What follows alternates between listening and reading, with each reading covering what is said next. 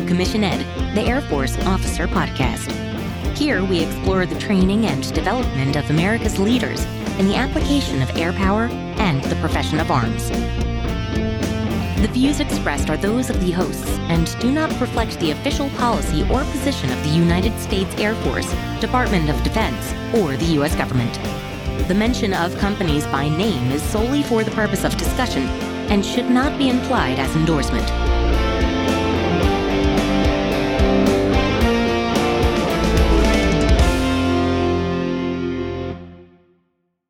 Welcome back to another episode of Commission Ed, the Air Force Officer Podcast. I'm Colin Slade. And I'm Reed Gann, and we're your hosts for Commission Ed. So today, Reed, we are going to bring a two part series to our audience about the 17 X ray career field, which is a combination of two different career fields, really the 17 Delta Communications Officer and the 17 Sierra Cyber Operations Officer. And to speak to both of these career fields, we have a fantastic guest here, Major Brian Thorne. I met him while I was at Vandenberg for the last five months. Fantastic human, fantastic officer, great breadth of experience with both of these career fields.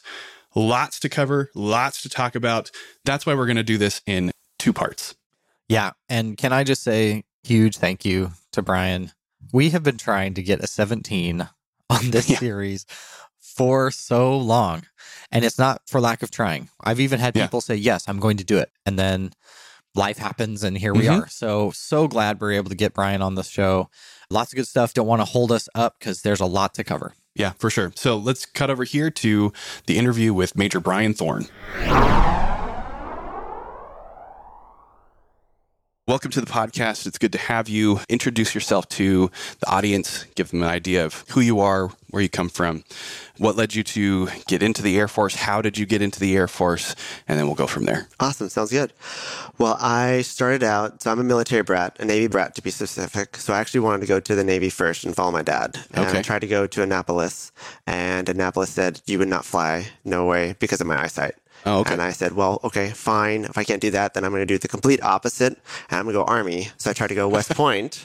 Anything but the Air Force. yeah. How was it that time? Two grandfathers who are retired Air Force. One's a retired Air Force lieutenant colonel, okay. and one's a retired Air Force colonel. And one of my grandfathers, who is a physicist in the Air Force, he worked on the airborne laser, super cool okay, stuff. Cool. He was a little annoyed with me to put it that way and said, Why haven't you applied to the Air Force Academy? And mm-hmm. I said. Well, Grandpa Dowdy, look, Air Force, it's fine. I'm sure the eyesight requirements are much higher than Army and Navy. And he said, Well, I really think you need to apply. And I said, Okay. So I applied to the Air Force Academy as well, and not expecting anything to happen with it. Mm-hmm. And the Air Force Academy actually sent me an acceptance letter well before West Point did. Ah, okay. And I was like, oh, okay. Well, I guess this is a good sign. And then West Point finally sent me an acceptance letter, and I thought, okay, what what okay, do I do? You, have, you have choices. I have choices. What do I do Always right good now? to have options. Absolutely. So prayed about it, talked to my grandpa, talked to my parents, and talked to a lot of people, and said, okay, let's let's go Air Force because I had some friends that were going to the Air Force Academy as well, and I thought it would be a good idea to go someplace where I knew people. So that's kind of how I got into the Air Force itself. So that's interesting. You know, you don't hear very often that people want to go to Army and Navy mm-hmm. and then end up going to the Air Force. Right. You know, usually people are like gung ho for one or the other, and that's going to happen or nothing at all. Right. So I'm curious, what was like the calculus? What was the the conversations between you and your family you know, to finally make and arrive at that decision to join the Air Force? So I wanted to serve and I wanted to figure out what was the best way to serve. And I thought that the Air Force would give me the best opportunity. My dad being in the Navy, so he's a retired naval lieutenant commander. He was a bombardier navigator for the A6 Intruder, mm-hmm. and he was gone a lot.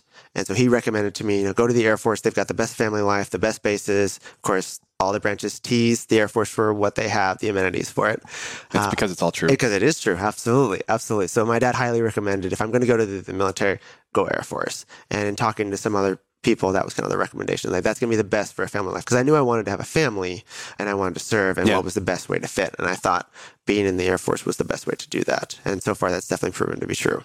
Yeah, it is definitely true. That said, you know, we still love Army, Absolutely. we still love Navy, we Absolutely. love the Marines. You know, we even love the Coast Guard. Yeah. so you arrived at the decision, you you accepted Air Force Academy, you studied what? You graduated when? So that's this is the funny story. So my career field is I'm a cyberspace officer right now Right. at network operations, and we'll go into that in a little bit. But my degree is actually in foreign area studies, okay. which is essentially international relations. And I had a minor in Spanish because I wanted to actually do Intel. So I talked to a lot Okay. of Intel, a lot of my instructors at the academy were Intel officers in the language department, and I'd hear their stories and all the cool things they got to do. Yeah. It's like that's what I want to do. And so that was prepping all my four years. I'm part of the Air Force's Language Enabled Airman program, mm-hmm. LEAP, which for everyone, if you don't know about this, it's an amazing program that the Air Force has. Well, if you have a language, you sign up for the program through the Education Center, get your commander to approve off on it, and they will send you every three to four years to go overseas and to work on the language. So for Yeah. me, I speak Spanish and Portuguese, and as a result, I've gone to Mexico, to Peru, to Ecuador, Nicaragua, Costa Rica, Brazil, and Spain. And all as a result of this program, which is great. And actually, this year I went to Peru and was able to spend a week there working with their military. Yeah. And it was incredible. One of the best experiences I've had. So, highly recommend that. So, tangent, I spent a lot of time focused on languages because that was my hope to do Yeah. there. Now, when I entered the Air Force, I joined the academy in 2006, uh, graduated 2010. There had been a lot of cuts to the communications career field. Okay. So the communications career field was really hurting for officers. So basically, if you put communications anywhere in your list, Oh. you were going to get it. So if you put communications or space and missiles. Now, I put both on there because I knew some of my instructors, some of my mentors were communications officers. And I said, that's pretty interesting. There's some cool things. Yeah. And I didn't want to put nothing because if you put nothing there, it was news at the Air Force. So I put Intel first. I think I put security forces, air traffic management, and then like COM, and the last was space and missiles. Because I've been to FE Warren as a Right. cadet to see the missile side, and I thought Okay. that was cool. And th- done a space camp, so I thought that was hella cool. Which kind of foreshadowing the space side Yeah. later later on. And then when I got my AFSC out, it was COM. So that was not expected from that side. It took me a little bit of a while to Yeah. guess that because I was really again focusing the four years, all the trips to be Intel. So that was kind of had to wrestle with that for a Yeah, little bit. that's an interesting thing because Intel is such a big career field. Right. You know, I don't want to say that it's not hard to get into Intel, but because it's so big, just the probabilities are kind of in your favor. Right. Especially if you've got, you know, a degree and a background and maybe some encouragement from mentors, instructors, that kind of thing, that's going to help you. Yeah. Doesn't always work that way. Right. Right. Didn't work out this time. Yeah. Know, it's interesting you mentioned space and missiles because, like, when I submitted my dream sheet, you know, that's what I wanted to do.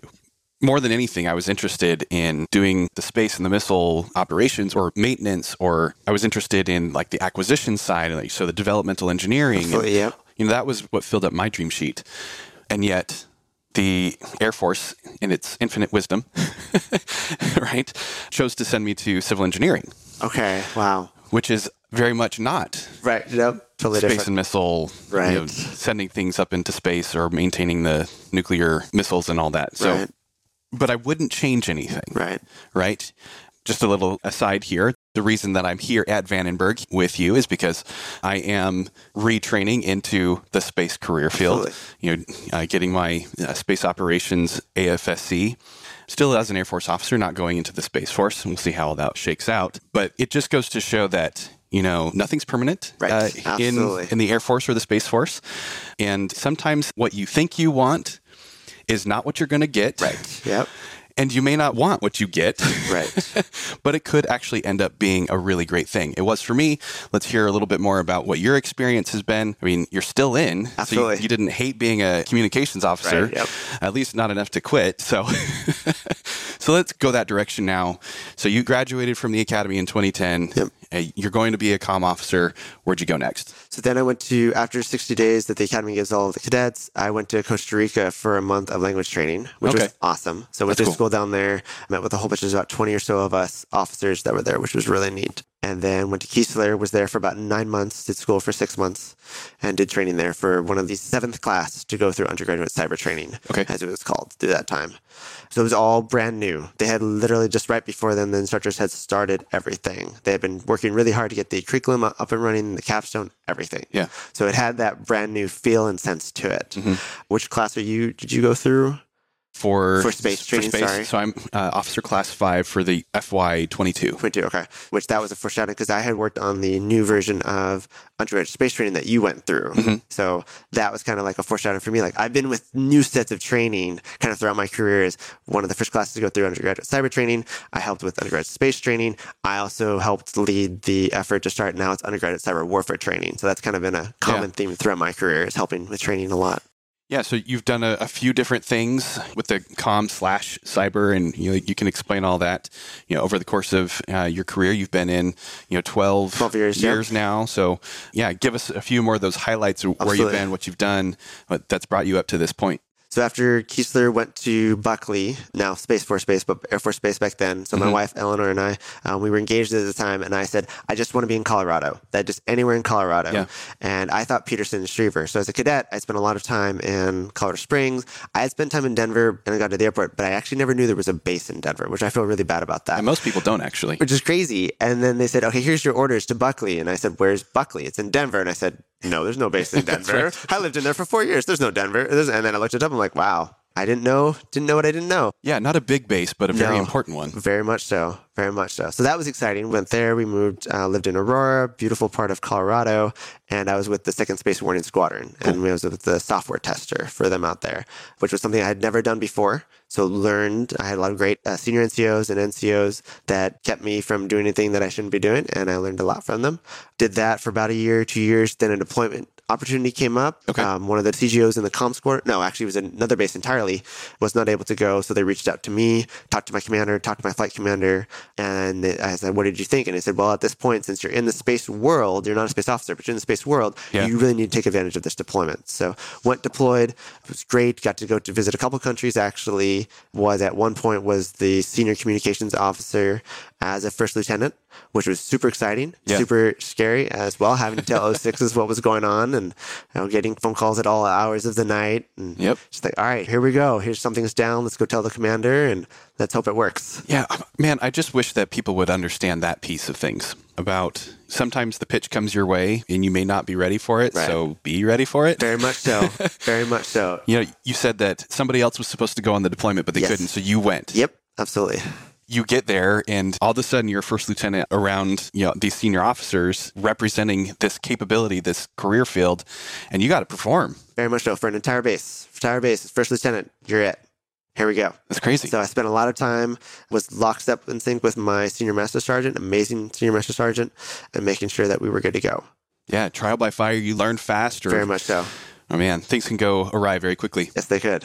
Came back from that and then went back to Buckley and went to the comm squadron there. So worked in their network operations shop for a little bit and then went to their plans and program shop afterwards. So that was neat to do that. So you kind of an other side of communications. So most of the time when we think of communications on the communication side, you think of the fixing the computers, the radios, the Yeah. telephones, the hands-on work. Typical information technology Absolutely. type. The Geek Squad, as I Yeah, used to okay, say, I tell people like I'm the Geek Squad of the Air Force. That's I'm Best Buy Geek Squad, AT and T, all rolled into one. That's what I do Yeah. uh, for the longest of time.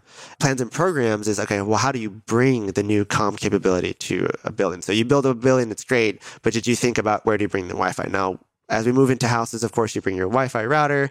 You're fine. Yeah. But like a big building that you can't have Wi-Fi in, how do you get internet there, and how Yeah. do you connect everything? So that all has to be planned out and should be planned out. So that's the plans and program side. It's also where Yep. we handle the money, right? Which I know you guys have talked a little bit about money in your podcast. Like, do we understand the colors of money and what money we can use for this project or not that project? Right. So that was all really important for me to learn. Yeah, and the opportunity to interface with other squadrons like Very much CE so. and CE, finance, Yep. Very much so. contracting. Yep. Hundred percent.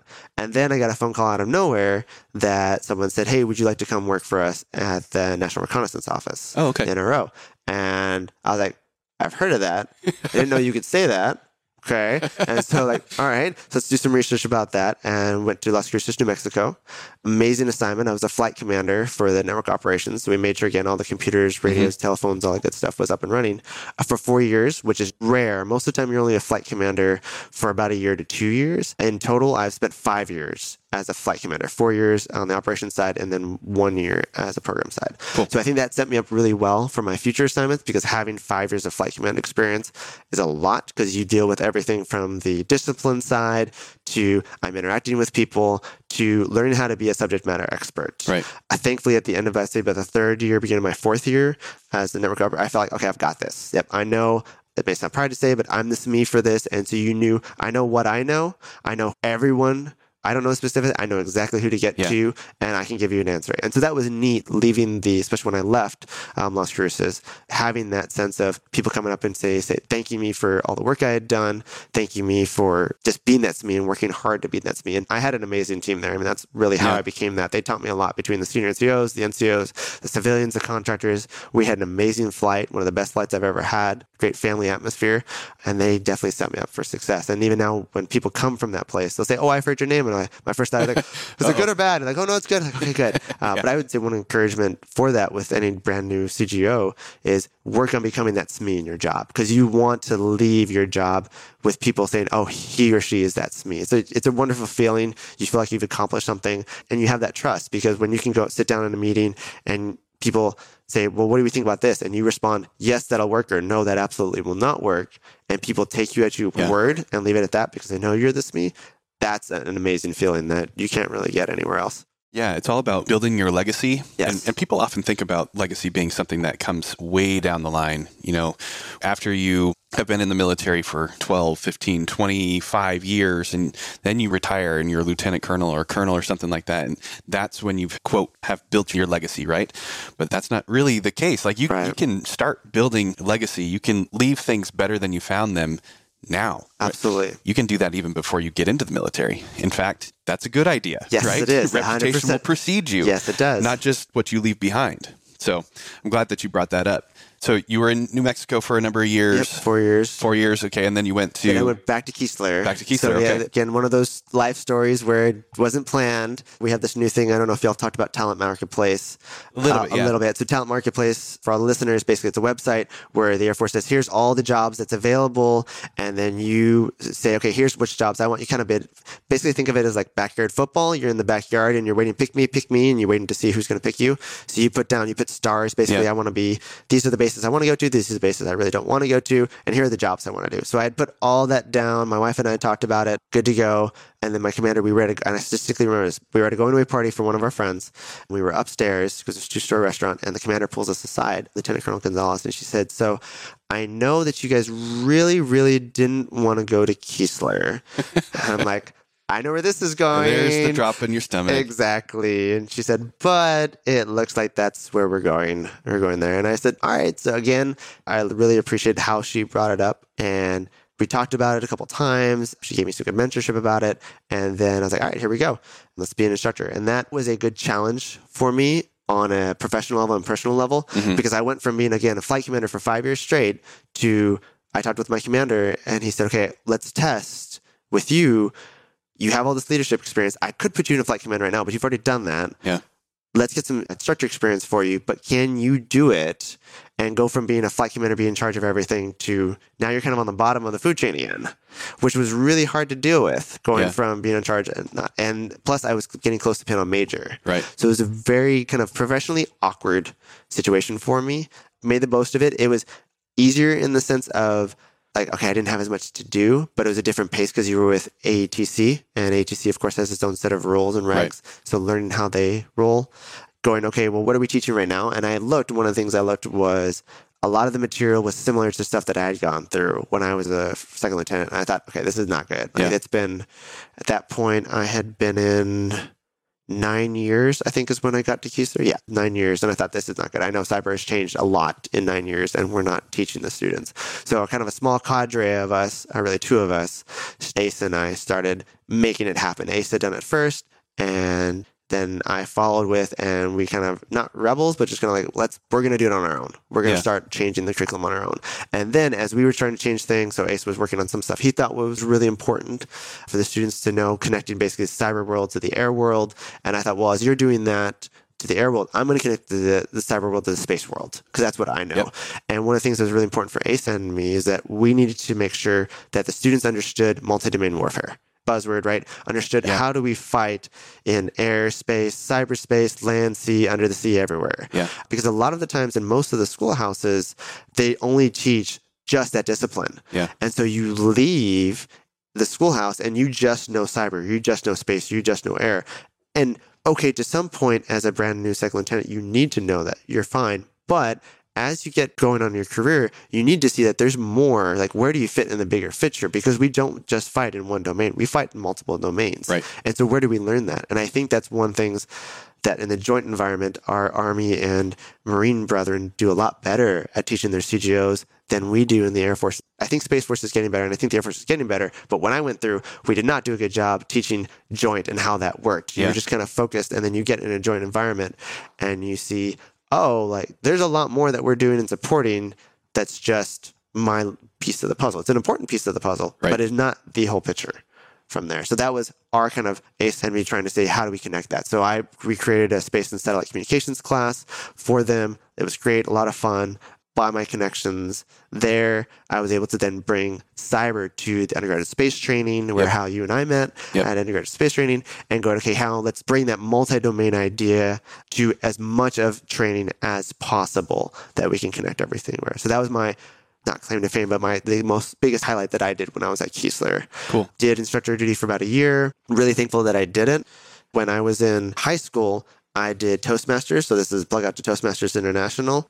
High schoolers that are interested in coming and joining the Air Force, one of the things you can do right now as an officer in the prep is join Toastmasters because they're going to teach you how to speak both in formal settings and informal settings. And I cannot tell you how many times throughout my 12 year career it's been, hey, sir, can you go speak at this graduation? When is it? Right. Now. Like, oh, okay, here we go. And you're like thinking, like, okay, what am I going to say? What am I going to do?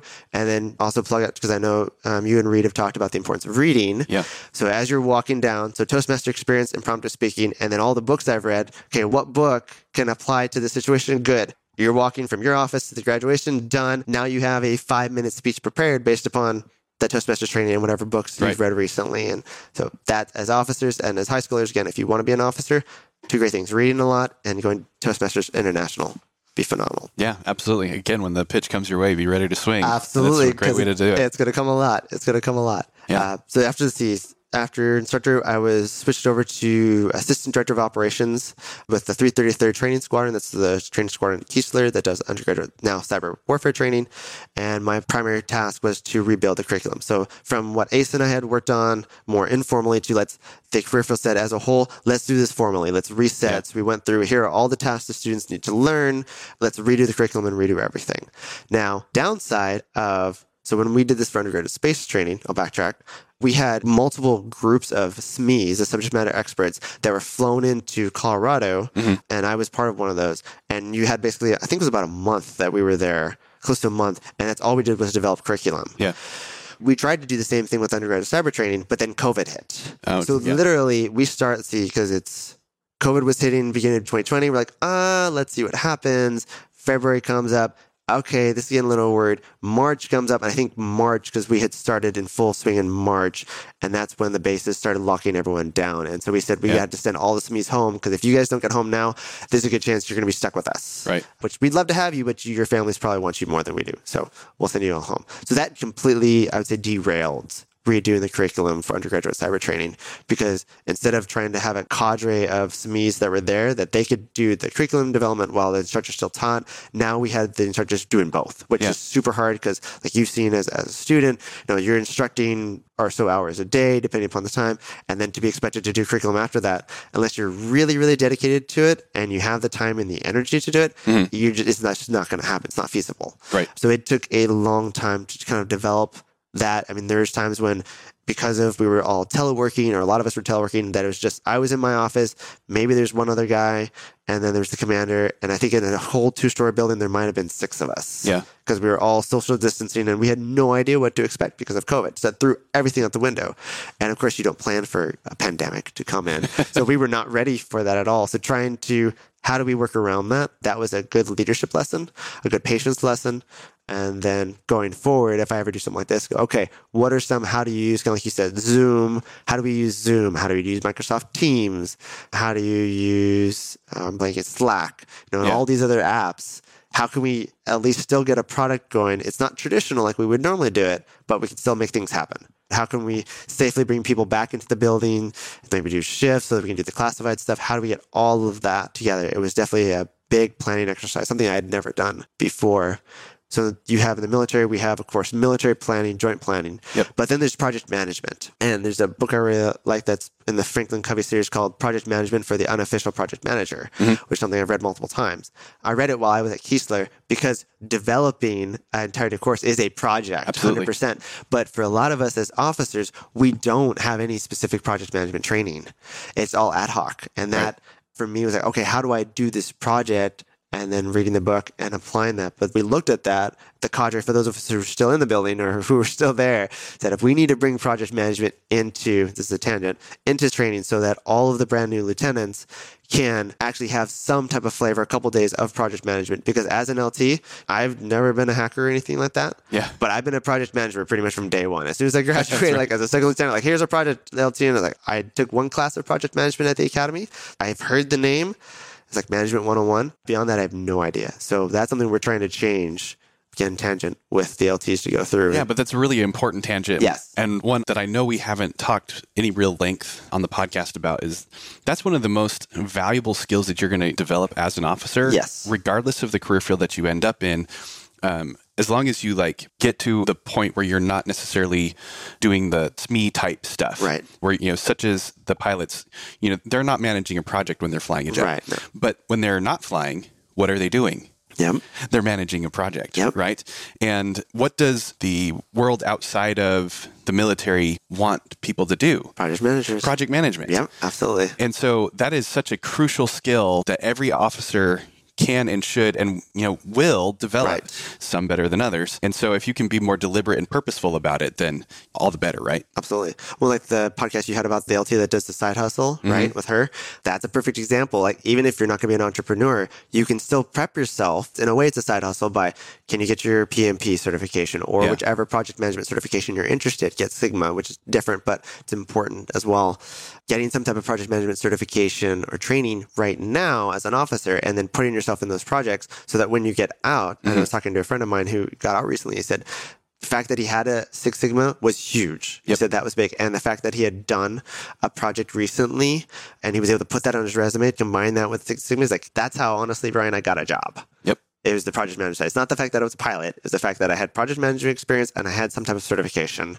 And I was able to show through turning my OPRs, my performance reports into resumes that I knew how to be a project manager. Absolutely. like, that's huge. So for the young officers right now, if you're not looking into that, you need to start looking into that ASAP. Yeah, absolutely. So I want to transition here from talking about like what you've done up to this point, which is uh, so much. I mean, you've been around the block a couple of times. Yep. But the way that I want to make this transition is kind of like the transition in the language that you were using as you were describing your career. Mhm. I don't know if anybody in the audience picked up on this, but I want to highlight it here. You started out as a comm officer Yep. and you were describing communications operations.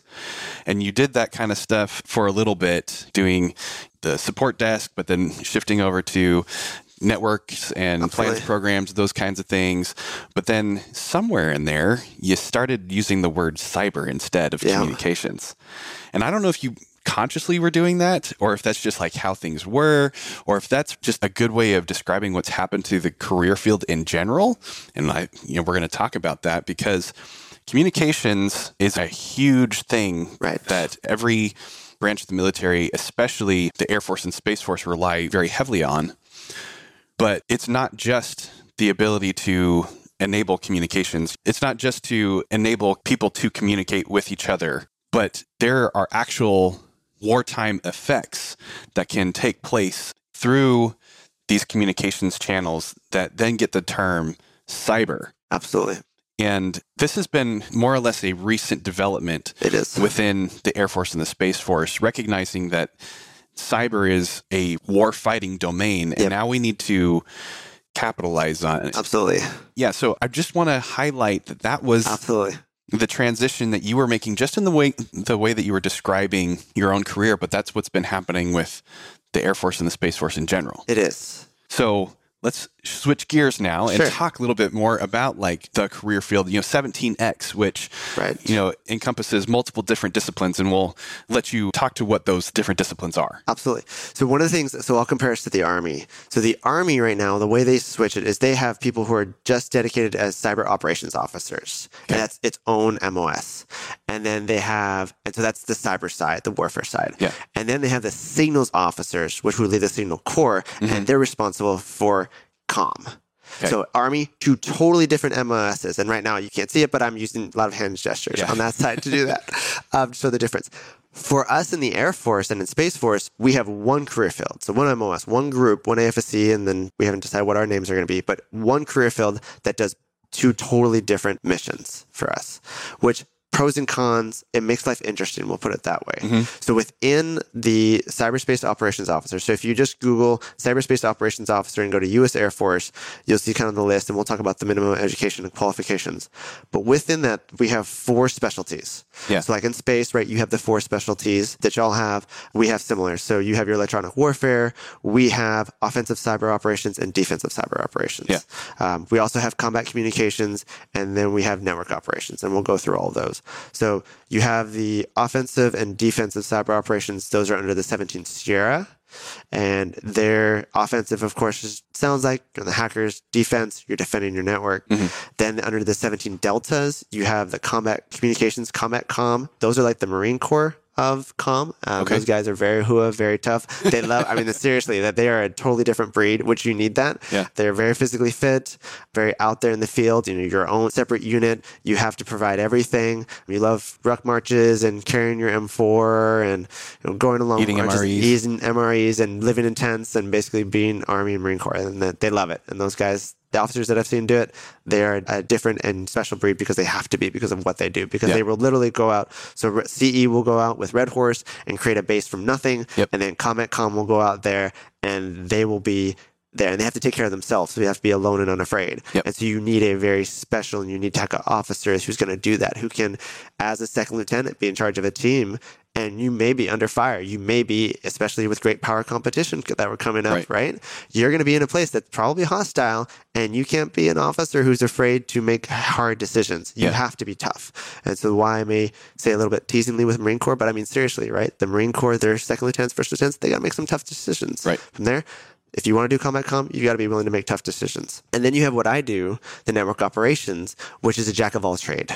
Okay. Uh, so they kind of throw us everything. So I've done what would be a traditional combat com job when I was deployed because we took what was essentially a a bare base where literally you saw cables all on the ground Yeah. and nothing was actually permanent and we turned it into a permanent base. So we did that and kind of an engineering and installation job, which is more of the expeditionary side. Yep. Tons of fun. And I love that mission. And I honestly, I would love to do that mission again because it was great to see a literal base come up. And after Right. six months, you see something happen. Great. And I've said I've done a little bit of software testing, which was random and not something I expected to do. I've done the traditional plans and programs. I've done making sure the network's working, so your internet's working. And then now, as the DO of the 65th, uh, the director of operations of the 65th Cyberspace Squadron, I'm in charge of both kind of an engineering installation side, was in charge of the network operations, and now the defensive cyber operations of making sure, okay, once you build the network, can you defend the network? Right. and being the jack of all trades they expect you like we're going to throw this specialty into basically wherever we need you from there and the majority of the students who go to undergraduate cyber warfare training at least when i was an instructor there that's what's going to happen is you're going to be thrown into any situation which is why they're trying to give such a breadth of information to you when you go to undergraduate cyber warfare training Yeah. So just to summarize that, make Yeah. sure that I understand it and also for the audience. So within the 17X, Yep. there's the 17 Sierra, which is the offensive and defensive cyber operations. Absolutely. Yep. And then you also have the Delta, which is combat com, uh, typical communication slash IT. the network operations guys yep And just those two, or Ju- there just those two. Okay. And then within those, like Combat Com will do the traditional Combat Com mission, going to an expedition, like place that's bare base and creating a base from nothing. Yeah. And the engineering and installation side. Okay. From there, and then you have the jack of all trades, the network operations guys, me, who they can pretty much fit. We can basically do every single role with the exception of offensive, because that requires a very specific training pipeline Yeah. and very specific rules and authorities. And anybody who goes to Keesler for the undergraduate cyber warfare school is that the only one school, or is there That's a the separate only one school. one for communications, or It's just that. Just they go there school. and they get shredded out to Yep. Sierra or Delta? Yep, from Okay. that school. So, you, so as an Okay. instructor, the interesting thing is you're teaching everyone Yeah. from the people who are the geniuses. You think of it like a child prodigy and playing the piano, but do that with a computer, that they just know computers inside and out. Yeah. To you're teaching to people who honestly have history, English, language degrees. So I'm raising my hand Yeah, right sorry, now. This guy, say. right? like me, who like, well, I know how to use a computer, and I took one comp sci class, computer science class, and here we go. So you have to find a way to bring all of them to a some type of foundational knowledge so that we can send you out. And then there's going to be more training. So the way that undergraduate cyber warfare training is now, or the way that they want to go to, is basically you have what's foundational. Mm-hmm. Here's your foundational with understanding. Here's how computers and networks work, and then here's your planning because planning's become an important side because that's something that's very important as an officer. Project management. And then they split you out to more specialized training there, to either with the Delta or the Sierra side. Okay. So you mentioned that you're going to have this breadth of maybe background or capability Yes, or uh, yeah. or passion and desire to learn this Yes. kind of stuff. Uh, so let's talk just real quick about like the requirements to be a, uh cyber operations officer or a Delta because you know they're going to start in the same place, right? Absolutely. So background, bachelor's degree, Absolutely. certifications, or anything. You know, how does one get into these career fields? So to start out, so again, if you go to the Air Force website on there, they're going to say bachelor's degree with a focus in computer and information sciences, engineering, mathematics, computer science, management, information systems, or other related disciplines. I would say computer engineering is another one. I know the academy has cyber science as well. I don't know if other schools have something similar. I imagine that they do, but basically anything focused on either cyber warfare, cybersecurity, or basically how computers work. Okay. Now, I will caveat all of this mm-hmm. with well, first, if you're a high schooler or college student and you're thinking of you want to go into cyber and you want to be a hacker, you want to go to the offensive side because that's Yeah. the cool stuff, you will only get to operate as as an operator, hands on keyboard, for maybe one assignment. Which is like That's Three years. Three years, yeah. And of those three years, you're going to have probably a year or so of training. Mhm. And then you're probably going to operate maybe for a year. And then they're going to put you to some type of leadership position, at Right. which point you won't be trained. So realistically, as an officer, you're only going to have maybe one year that you're truly operating. I could be wrong, but that's kind of the norm. So what I would say to the officers is for someone who needs those degrees to understand the career field, but you're going in with either computer science, computer engineering, computer security, cyber science degree, not because you're the operator, because so that you can understand the operators. right. Who are the operators? So the operators are the one Bravo four. Okay, this is an enlisted career field. Enlisted career field. They are super smart men and women, and that is their bread and butter is cyber warfare, either offense or defense. They're the ones who are going to do the hands-on keyboard stuff. You will be leading them, so Mm-hmm. you need to understand what they're saying when you get there, and that's what our training is going to do. Is we are going to teach you the jargon to understand what they're saying Yeah. so you can make informed decisions. Now, granted, as a second lieutenant or as a first lieutenant, and even as a junior captain, you should not be making decisions without at least asking your senior NCO Right. or your flight chief for help. For like, how should, are we doing this? You're getting that mentorship, but you need to be able to walk in and understand what's going on. Yeah. So if you are a high schooler and a college student and you say, you know what, I really like cyber warfare, but I want to do the hands-on keyboard Mhm. and I want to do it for a long time, then you need to look at being a one Bravo four enlisted Okay. from there. And that's a hard thing for our career field. We're struggling with as a career field is how long the officers get to operate because we have a lot of very smart lieutenants, Right. a lot of men and women that they want to be operators, that they have computer science, cyber degrees, and they want to be the hands-on keyboard. And that's just not the way that the Air Force is set up. And I think we've done a little bit of disservice to them Mm-hmm. because in the training, again, from my experience when I was a lieutenant going through, being an operator was the focus. Like, we're going Right. to try to get you to be an operator. And of course, when I got to my first assignment, yes, I did software testing maybe for like a month or so. A very less, I was in charge of software developers, Right. but I didn't do it for that long. I've been it for 12 years. I haven't really been a hands on keyboard guy. Yeah. That's it. And I didn't even have a science background. But for the guys and gals who do have it, that's hard. And I think Yeah. that's where we lose a lot of the officers at the four year point. They get out because they say, well, I want to be hands on keyboard and I can't. And there's no warrant officer in the Air Force. There's Right. no methods to do it. So I'm just going to get out and I'm going to either be a contractor and do this or I'm going to be a civilian and do this. That's why I want to give that disclaimer is even though the degree is required It's required so you understand, not required so that you actually do. Right. And that's really important to get. And that's get so out. true across so many of uh, the, the officer career fields. Interestingly, that's not so much the case for our pilots. Right. And so, what you're describing here, what's happening you know, to the three and four year cyber operations officer is what's happening to the 8, 9, 10, 11 year pilot, right? So, it's just interesting to hear that, you know, it's not so unique to just the flying world or to the cyber operations world or anywhere else. All of the career fields have this issue of officers wanting to be too tactical Right. versus accepting the additional responsibility, the leadership that comes with the commission. Right? That- Absolutely. that's why we're officers. Absolutely. You know, Reed and I have talked lots about that, and you know, I'm, I'm sure we'll bring it up again. but it is a challenge, Yes. uh, you know, across the Air Force, across the Space Force, in every career field, is balancing how technically expert and operationally proficient do we want our officers to be before they start taking on the additional responsibility of their rank, their commission, and what the Air Force and the Space Force needs them to do. I enjoy history a lot. And I think from a historical perspective, I think one of the reasons that we struggle with this specifically in the Air Force is one of my very good friends, he's a retired master sergeant, told me, he's like, in the Air Force, we send our officers to fight. Right. You know, and that's totally different. Only in the flying world. Oh, in the flying world, right? In the flying world. And I think a lot of us have that in the Air Force. We have the, we want to be, I mean, that's why we have cyber wings, we have space wings. Right.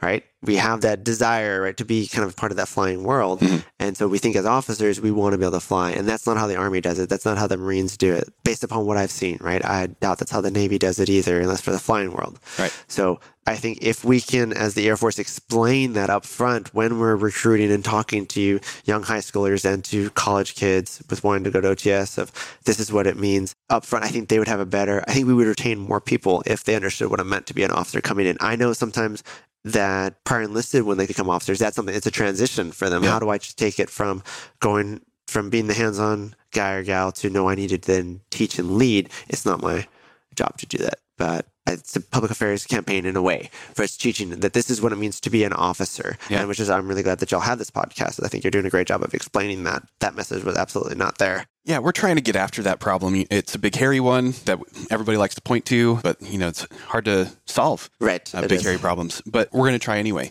But on that note, you know, you've explained what the career field is, kind of the officer role is within the career field. They're not the operator. They're supposed to understand and support the operator. But here's my question that I often ask.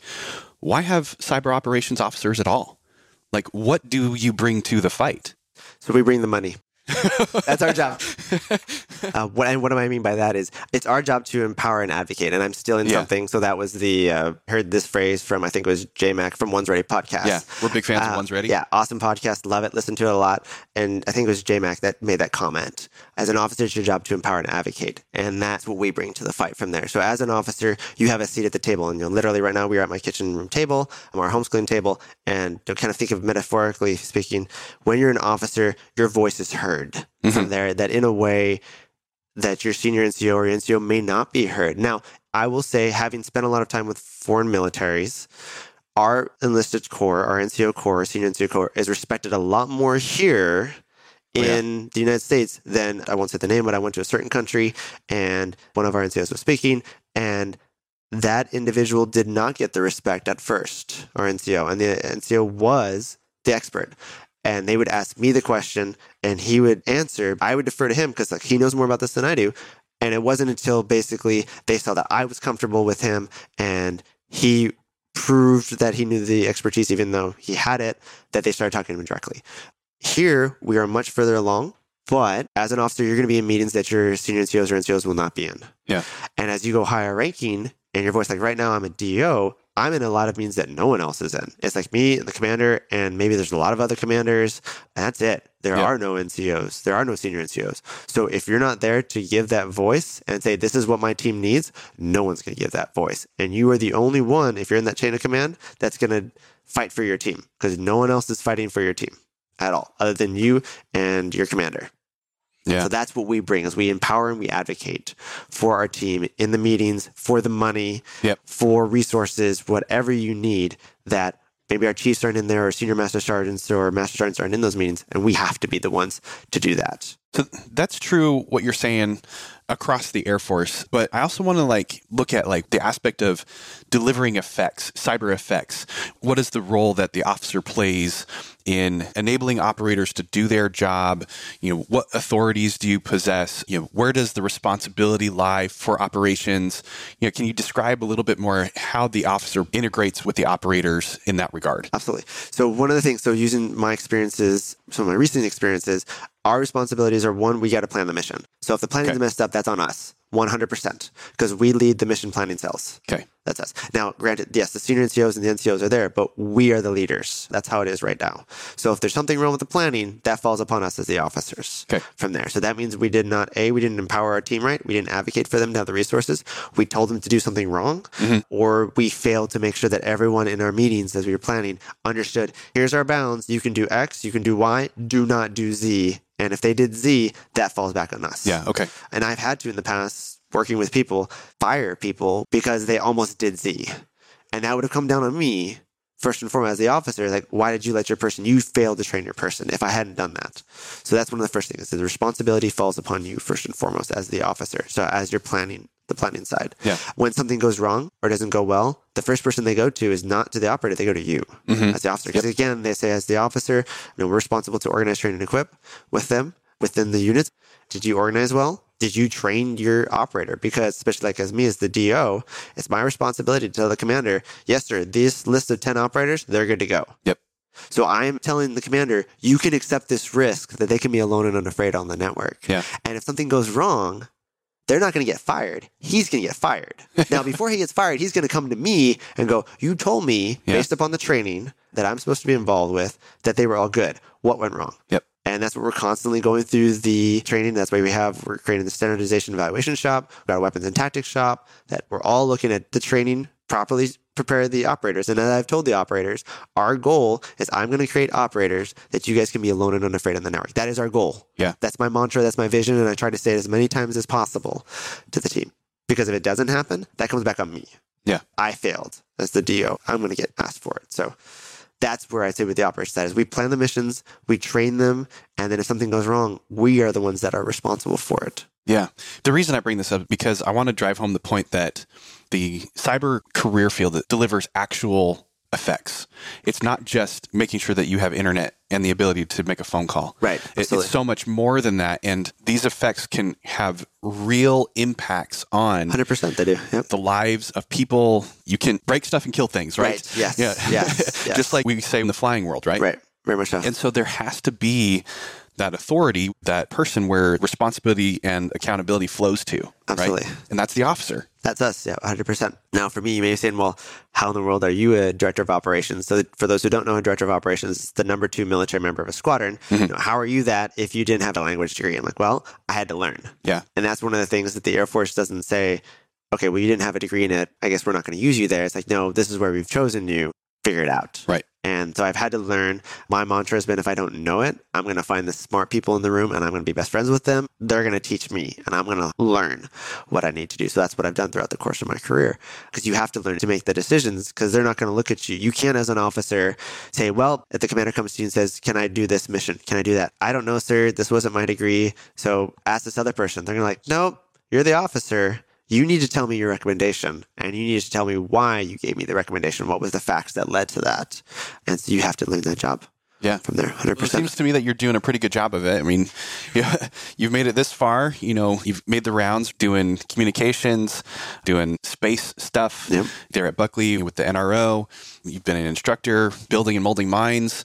You know, so maybe if things go downhill, it's your fault. I don't know. Exactly, exactly. Yeah, I could be an instructor if something goes wrong. You made the transfer from Air Force to Space Force, and uh, you know continue to support those effects. Quote downrange, right? Exactly. You're doing a great job. Let's see if we can get a good story out of you. Okay. You know, think of like the pinch me moment. You know, the time where you're like, I cannot believe that the Air Force or the Space Force is actually paying me to do this thing right now. Ooh, okay. I think one, the deployment was a really good pitching moment as a first lieutenant, having all that responsibility mm-hmm. and seeing just the missions and the, the missions we supported. Yeah, multiple. Out the multiple missions that we supported downrange was really, really cool. And you didn't really realize it. And you're going through the day to day, you get up at six, eat breakfast, sit in the office, respond to emails and stuff. But then when you take the time to stop and you see the missions that you're supporting mm-hmm. and they come up and thank you for the comm support. And normally the way that we were thanked with one particular mission was we got candies and food that we couldn't get normally, which was awesome. It was really neat to see it because you knew what that mission was Yeah. and that they took the time to come by and say thank you. That meant a lot. And then when that team left, we actually got to spend time in their their tent compared to our tents, and their tents were nicer. So that was really cool. Um, it was really nice that they let us do that. That we got to finish our deployment in a much nicer tent, which was cool. So that's one. From a language perspective, all the trips that I've gone Yeah. through, like I said, all like seven countries I think so far. That's Twice to cool. Peru is amazing, and I was like, I can't believe the Air Force Space Force paying for do this, and then to combine cyber and space together. I'm using hand gestures again. You know, combining the two of them together and when I went to Peru and Mm-hmm. get to talk to the Peruvian military, their Air Force, Army, and Navy in Spanish about cyber and cyber so cool. operations was incredible and it was blowing my mind. And we ended up briefing like flag officers, and I didn't expect to, but they said they want to learn, and you're just like, okay. Here we go, Toastmasters and impromptu In speaking Spanish. in Spanish. Here we go. That was terrifying, 100% terrifying. But I was able to do it because of four years at the academy and 12 years of, of learning Spanish. And that for me was really neat to be able to provide that experience, to have that experience and be able to give back from a cyber perspective. And then I'd say from an officer perspective, this is a harder experience, but it's an important one. So one of my airmen, uh, senior airman Michael Snyder, was unfortunately killed by a drunk driver Oh, no. back in 2014, if I remember correctly. And Michael and I had been on the base soccer team together. I was coaching the base soccer team. Mm-hmm. We were on a club team, so we played off base a lot in Denver. Um, so I knew him really well. And the commander knew that. And so I was able to be the escort officer to take him home Yeah. to his family in Illinois, to the Snyder's family in El Paso, Illinois. And that was the hardest thing I've ever done. It's Mhm. like the movie um, Taking Chance with Kevin Bacon. His yeah, Taking Kevin, Chance Kevin Bacon film. film on that one. That movie's like spot on with how things work. Just totally like I stayed with Michael the entire time. Mhm. We drove from I think we landed in O'Hare and drove all the way. And you know the lights, like in the movie where there's the cars behind him and they all turn on their lights. I mean that happened when we were driving at night. Yeah. Just cars saw us and they started turning the lights on. And you're just like, wow! Like, it was probably one of the most emotionally challenging events that I've ever had, that I've ever seen. But as an officer, you know, you are first and foremost responsible for taking care of your troops, your airmen, and your guardians now in the Space Force. And being able to take that airman home to his family and become, and I'm still in contact regularly with his family, I'm still friends with them, and um, because of the bond that we share. But that was really special and important. So as an officer, knowing that, you know, I didn't lose anyone on my deployment, but I lost someone home station Yeah. and that was not expected. Like one minute, no, literally that morning, I was taking a Spanish test, and I come in, and I have three senior NCOs come as soon as I come in the office, come in to me and say, "LT, you need to go see the boss right now." And I'm like, "Okay, something really bad must have just happened." Mhm. I go to the commander's office. He tells me, "You're you're not expecting that, but as an officer, you have to realize that at any time, deployment home station, there could be that call Yeah. that we lost someone, and it's devastating, and you have to take a moment, don't take your car, go somewhere, cry, do what you need to do. But then you gotta, it's like game time. Yep. You put on as I referred to my service dress as my Superman outfit. I was like, you know what? As if I'm not wearing service dress, I'm fine. But if I wear service dress, I've got to be completely game faced. There's no emotion. I am there to do a job to bring my comrade home. Yeah. And so you have to be aware of that responsibility from there because they do. They literally entrust parents all over the United States and all over the world. They entrust their sons and daughters to us. Yeah. And that includes that if their son and daughter dies while on active duty, we need to bring them home. That's our responsibility. So that was a very special moment and really changed me because I had deployed right before then and that happened. Yep. So all those were very formative experiences for me. Like I took things seriously, but I now I really took things seriously. And so anytime I spend time, it's like I need to make sure what I'm doing really, really matters from there because you never know how much time you have from there. Yeah. So very serious note. Very serious, very powerful. But thank you for sharing that with us, Absolutely. um, because that is part of this experience. That is part of being in this profession of arms. You know, the reality is that people die. Yep. And we need to be able to handle that, be able to operate within that, and be able to move on from that and continue to get the mission done. Yes, we will honor them and we thank them for everything that they did, thank them for their sacrifice, but we got to move on. Absolutely. We got to get the job done. All right, Reed, great conversation with Brian. We covered so much ground in this first part. There's still lots more to go. That's why we're going to bring a second episode here in a couple weeks for the audience to listen to. But there's a couple things that we need to pull out of this part of the conversation. First one that I want to talk about is the importance of project management as an officer. He comes at it from a perspective that is similar to my own that the communications career field and also in the civil engineering career field. And maybe it's true for the support career fields more broadly. I've not been in those other career fields like force support or logistics, security forces, or something like that, but definitely in com and definitely in CE. The professional engineer or PE and the project management professional or PMP certifications carry a lot of weight, especially when you go to have conversations with outside entities you know third party contractors civilians within the squadron who that's what they do for the air force they are project managers and so he and I had the conversation about the importance of getting actual training and experience on project management. And I wanted to have that conversation with you, Reed, since you come from a different career field, different background. You've spent your time primarily in the Intel operations career field. And do these same certifications, the PE, the PMP, and similar, carry the same weight? If yes, why? If not, you know, how are they received? Yeah. So this one's really tough because I've seen failures of project management impacting ops, right. and it's frustrating.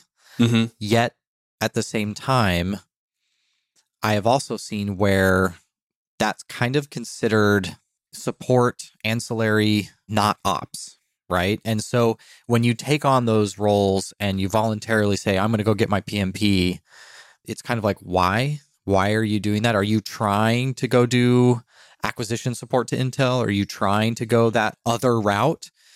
So I'm really torn. I'm of two minds because, and you and Brian talked about this, right? An officer, one of the things they bring is money, right? Mm-hmm. yeah. It's one of the things we can do. And when your young airman comes to you with a thing that they want to do, how can I bring that to reality? It's with money. And if I need that thing, that widget, that capability, that tool, whatever it is, in order to operate at the right level, in order to advance the fight, in order to accelerate, but I'm not good at figuring that out, then I'm not doing my job well. So I'm really torn. I think this is a really I think it's a little bit of a crisis that we have. Yeah. And it may be a little, I don't know. This feels uniquely Air Force, right? This executive, like, are we businessmen or are we operators and warriors? You know, it feels so Air Forcey to me. I don't know why that's the case, but identity crisis. Yeah. I generally, I find that this is something that I would turn over to my contracting officer or my mm-hmm. program manager. So, my squadron, we have program managers. I have six three alphas who. Okay that is their job yeah. is to help me get money on contract and help get things done. I also have a principal technical analyst or tech advisor whose job it is to help realize these grand visions of widgets in the future. So, yeah, they matter, but not necessarily directly toward ops, which yeah. is what you do. Yeah, so it's without the new future widget gizmo thing, mm-hmm. I also can't operate. So it's a really tricky thing I find tends to be a thing people kind of decide. If this is what you want to do after if you're leaning towards you know getting out and becoming a government contractor or something like that working for a large defense company yeah pursue those things. I think you need to kind of define what success looks like for you. Yeah. Look inside. From my perspective that's kind of how i see it. Bottom line if anyone ever wants to get smarter i'm never going to say no right? You're going to yeah. take a class read a book whatever. But I've never one time been encouraged to do it. Obviously, very different from my experience and for Brian, the PE, the PMP, and and similar. Very much encouraged in our career field. So much so that like even just within uh, the last couple months, the Air Force Institute of Technology announced a new program where they're going to reimburse CE officers sitting for the PE or the PMP exam. And if you pass, you get your money back, which is awesome because these are not cheap tests. They're not easily done. And so removing that barrier to entry and helping officers to pass that gate, pass that milestone will do a lot for the career field, but also for the officer themselves. And you mentioned the post officer, post military career, the PE, the PMP are huge out in the private sector, especially in the big company defense type world. If you're going to go design that widget or write that program or manage those who do those things. So, like you said, if you want to get smarter, if you want to get more certifications, highly encourage it. Just know that depending on the career field that you may find yourself in, it may not be looked on as favorably as in others. Yeah, yeah, definitely. And it's funny, you know, a lot of the people that I do work with that are contractors or government civilians who need these skills were former operators. You know, uh, it's tough. But yeah, if you want to get better, get better. It's always a good thing. So, Colin, that kind of leads me to something that kept coming up over the course of his discussion, even happens in the second half. And, and, and we won't cover that too much here, but he talks about how he went on a deployment that wasn't necessarily a good fit for him, but how important that was. And he also talks about how you need to kind of start building your legacy. And he talks about how important it is to learn joint. And all of that to me boils down to the importance of deployments in the development of a young officer. Right. And we've talked extensively about that. A couple things are coming to mind. First, these are really drying up, which is Yes. great. I'm a huge fan, right? Super happy. Yeah. If all we ever had to do was like sit back in our big, beautiful gray aircraft and like point at other countries and say, uh uh uh. And if that's all it took, great. Super Yeah. happy. So I'm grateful that we're not deploying at the rate that we used to. However, I am uncertain how or even if we can replace a deployment experience when it comes to a mechanism to force growth. And what are your thoughts on that? Because to me, they're almost irreplaceable. Yeah, well, I think first we need to define what the deployment experience is so that those who have not deployed, those who have no context, are able to kind of have this conversation with us in their mind, right? Yeah. So both you and I have deployed at like actual quote deployment downrange in the sandbox. We've been there, done that, you know, for six months at a time, right? You know, because you can have deployments that are much shorter. You know, a deployment is really just a different pot of money. Yeah. You know, it's who's funding it, um, what your responsibilities are. But we're talking about like your extended TDY away from your home station, away from the United States, OCONUS. During GWOT, it always meant to the sandbox, but doesn't necessarily have to be that. It could be down to South America, it could be to Africa, Australia, whatever, right? So, what are we talking about in terms of the deployment experience downrange? Yeah, I the best way I can explain it is I want you to imagine a football stadium. Okay. Normal life, the range of emotions, the depth and profundity of life experience happens basically like 2 or 3 yards either side of the 50-yard line. Right. That's like the extent of the worst day of your life and the extent of the best day of your life. Okay. And and that's also not to minimize people who've had, you know, pretty extreme experiences, but just if you take, you know, John and Jane average and say this is your life experience. Your worst day is about 3 or 4 yards to the left, your best day is about 3 or 4 yards to the right. And that's your whole experience. Yeah. A deployment is like running ladders from one end zone to the other all day for 6 months Yeah. every moment it is one high to one low that you just cannot you cannot describe what that feels like. And that changes the rest of your life. You'll come back to normal life to that six yard window of normal and you're just like meh. Like it really takes a lot. And so the things that you can't replace i don't think you can replace the pace. Yeah. the pace of operations. The hyper focus. Yeah like goings away decorations uh eprs oprs admin queep like all the normal things that take up a huge amount of your time don't exist almost entirely Yeah. it's all job Yeah. and so you will do more in a week in a deployment than you may do in a year in home station. And then just keep doing it. Yeah. Just keep it going. So just that's kind of the way I like to describe deployment when you don't have any frame of reference. That and being in an austere less than comfortable environment, you know, the pressure cooker kind of situation where in the air conditioning is not always working, the internet or the Wi-Fi, the cell service, the communications back home. And here's where we lose every Marine and Army officer listening to our podcast. However, continue because that's totally true, right? I heard somebody say once when I was at Al Udeid, they're like, you know what? If they wanted a revolt, all they'd have to do is stop the Wi Fi. This place had burned to the ground. And I'm like, oh man, we're so Air Force. I love it. Anyway, sorry. Yeah, Air Force for a reason. Oh, yeah. Oh, yeah. You know, we love our Army and Marine brethren and sisters. So we're going to own our Air Forceness here Yes, for a moment. absolutely. Okay. You know, send us a comment, send us an email, tell us what you think. yes, austere. We're not talking about out in the field digging your own foxhole like the Super Hua folks do. We're talking about downrange.